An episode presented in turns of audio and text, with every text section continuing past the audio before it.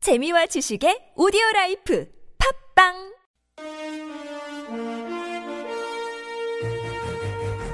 여러분의 합리적 판단을 돕기 위해 오늘의 뉴스를 골랐습니다. 백병규의 뉴스 체크.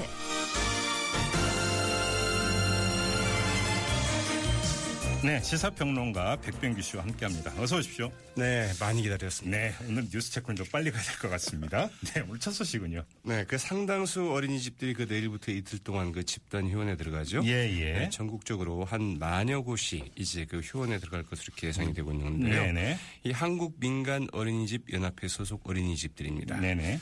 야, 네. 이들은 그 7월부터 실시되는 그 맞춤형 보육에 따라서 그 어린이집 수입이 줄어 경영난이 우려된다면서 정부의 그 대책 마련을 요구하고 있죠. 알겠습니다. 저희가 이 문제에 관해서 그 전에도 한번 인터뷰를 한 적이 있는데 왜 이렇게 반발하는지 좀그 정리를 해 주시죠. 네, 그 맞춤반에 대해서는 이제 그 정일반의 80%에 해당하는 보육료를 이제 그 지급하게 되는데요. 네. 네, 전일반이 그 12시간까지 가능한 점을 감안하면 이 단순 비교할 경우에 결코 그 작은 비용을 지불하는 것은 아닙니다. 네. 그러나 그 어린이집들 사실상 그 보육 프로그램이 오후 4시 이전에 거의 다 끝납니다. 그래서 네네. 맞춤반이든 전일반이든 어린이집으로서는 그 큰 차이가 없는 것인데 네. 맞춤반 아동에게는 그 더 적은 이제 보육료를 음. 받게 된다는 주장이죠. 예, 알겠습니다.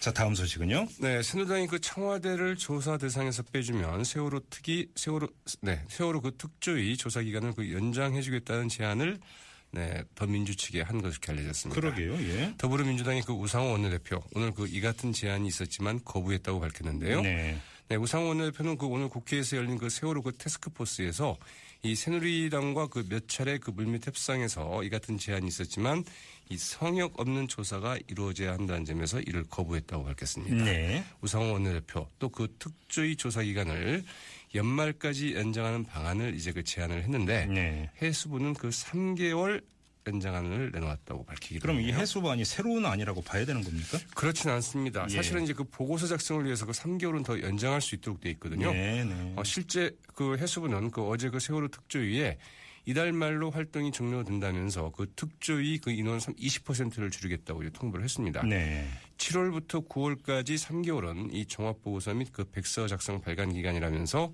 이 파견 공무원과 별정직 직원의 그 20%를 감축하겠다는 것인데요. 네. 그러니까 그 해수부도 3개월은 당연히 더 연장이 된다고 생각을 하고 있는 네, 것이죠. 네, 네. 그런데 이제 그 3개월 연장을 내놨다는 건데요. 네. 네, 그 세월호 특조위로서는 그 서- 세월호 그 선체 인양 자체가 8월 말로 그 미뤄진 상황에서 해수부의 그 방안은 받아들일 수 없다는 이제 거부 입장을 음. 전달했다고 그러네요. 알겠습니다. 자, 이 신공항 여파가 지금 계속되고 있어요. 네, 그 대구 경북 지역의 그 종합 일간지이죠. 그 매일 신문이 예. 오늘 그 영남권 신공항 그 입지 전쟁이 그 사실상 그 백지화된 데 대해서 오늘자 일면을 백지로 발행을 했습니다. 백지화에 대해서 백지로 발행했고. 네, 광고면까지 백지로 발행했습니다. 아, 예. 다만 일면을 내면서 그 신공항 백지화 정부는 지방을 버렸다. 네. 음. 이런 그 검은 판에 흰 글씨만 작게 써 넣었는데요. 네.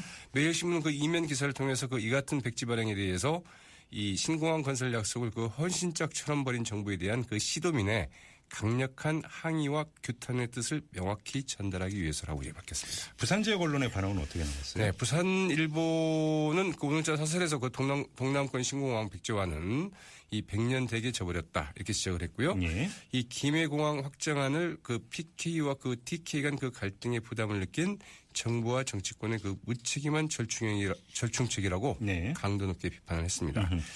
부산일보는 또 그 또 다른 사설에서 이 부산시와 그 시민단체 전문가 등이 이 집단 지성의 그 지혜를 모아서 그 신공항 운동의 그 방향을 새로 설정해야 된다. 예. 이러면서 그 신공항 운동을 그 재점화해야 한다고 역설을 해서요. 예. 이 문제가 결코 끝난 문제가 아님을 네. 이제 그 시사하기도 했죠. 박근혜 대통령이 오늘 이 문제에 대해서 언급을 했죠. 네, 박근혜 대통령 오늘 그 첫 언급을 했는데요. 예. 네, 오늘 오후 그 청와대에서 가진 그 민주평화통일자문회의 그 해외 자문위원들과의 그 통일대화 자리에서 예. 네, 그 김해 신공항이 그 성공적으로 이루어지도록 그 최선을 다하겠다고 이제 밝혔습니다. 예. 아, 박 대통령 그러나 그 대선 파기 논란 등에 대해서는 이제 일체 언급하지 않았는데요. 음. 네. 발언 내내 김해 신공항 이런 아. 단어를 이제 썼다고 하죠. 아, 그렇습니까? 예. 자, 다음 소식으로 넘어가죠. 네, 오늘 그 국회에서는 그 안철수 국민의당 그 상임 공동대표의 그 교섭단체 그 대표 연설이 있었는데요. 네네. 네, 국회 차원에서 그 격차 해소를 위한 그 로드맵을 만들자. 또 그 4차 산업혁명을 맞아서 국회의 그 미래 일자리 특위를 만들자고 제안을 했습니다. 예예. 안철수 대표 이와 함께 그 창의적인 그 인재를 기르는 그 교육이 대 교육이 대한다면서 이 산업 전반에 대한 그 구조 개혁의 필요성을 역설을 했고요. 예. 또 그 사법정의와 그 조세정의 그 실현을 위해서 이 고위공직자 수사처 등을 그 추진하겠다고 밝히기도 네. 했습니다. 그리고 복지 문제와 관련해서는 그 중부담 중복지를 지향하겠다 음. 이런 입장을 밝혔죠. 여야 반응은 어떻게 나왔습니까? 네, 그 더민주의 그 이재경 대변인 일단 그 긍정적인 논평을 내놓았습니다. 그 네. 미래 일자리 특위를 제안하는 데 대해서 그 필요성에 공감하며 여야가 그 머리를 맞대고 함께 그 답을 찾아가야 할 문제라고 이제 논평을 했고요. 예. 이 경제 민주화를 그 언급한 데 대해서는 이 김종인 대표의 그 교섭단체 연설을 언급하면서 이 상법 개정에 그 힘을 보태줄 것을 이제 기대, 기대한다고 말했습니다. 네네. 그러나 그 정의당의 그 한창민 대변인 이 미래에 대한 전망과 대한민국에 내재한 그 불안 요소 등에 대한 깊은 고민이 엿보였다고 평가하면서도 예. 다만 아쉬운 점은 대표의 그 책임 있는 그 연설을 하기보다는 이 칼럼을 보는 듯했다. 답을 해야 할 사람이 그 질- 질문을 던진 격이다. 이렇게 이제 지적하기도 했고요. 음. 예. 김종인 더민주 비대위 대표 웃으면서 미래학자 같은 얘기를 했다. 이렇게 춘평하기도 했다고 그러죠. 알겠습니다. 자, 짧게 한 소식 더 전해 주시죠. 네, 이 퇴근 후 그 문자 메시지나 그 SNS 등으로 그 업무 지시를 내릴 수 없도록 하는 이 근로기준법 개정안이 발의가 됐는데요. 네, 네네. 일명 퇴근 후 업무 카톡 금지법입니다. 네네. 이 신경민 더불어민주당 의원이 그 대표 발의한 이 개정안. 네. 이 사용자가 근로시간 이외의 그 시간에 전화나 문자 메시지, SNS 등 각종 그 통신수단을 이용해서 업무에 관한 지시를 내려 근로자의 그 사생활의 그 자유를 침해해서는 아니 된다고 이제 그 적시하는 내용이 담겨 있다고 음. 벌칙 하죠. 규정도 있는 겁니까? 네, 그거는 좀 살펴봐야 되겠네요. 그러니까요. 자, 이게 그렇죠. 이제 벌칙 규정이 있느냐 없느냐라고 하는 문제가 상당히 현실에서 얼마만큼 그러니까 실효성이 있게 적용이 되는가를 그러니까 좌우할 것 같은데요. 그렇죠. 이게 사실은 외국에서 좀 얘기가 됐었던 그런 건데 네, 외국에서는 사실은 이 교사들이 네. 학부모로부터 SNS를 받으면 어느 시간에 언제까지 받을 것이냐 이런 것까지도 좀 논란이 되고 있죠. 음. 알겠습니다.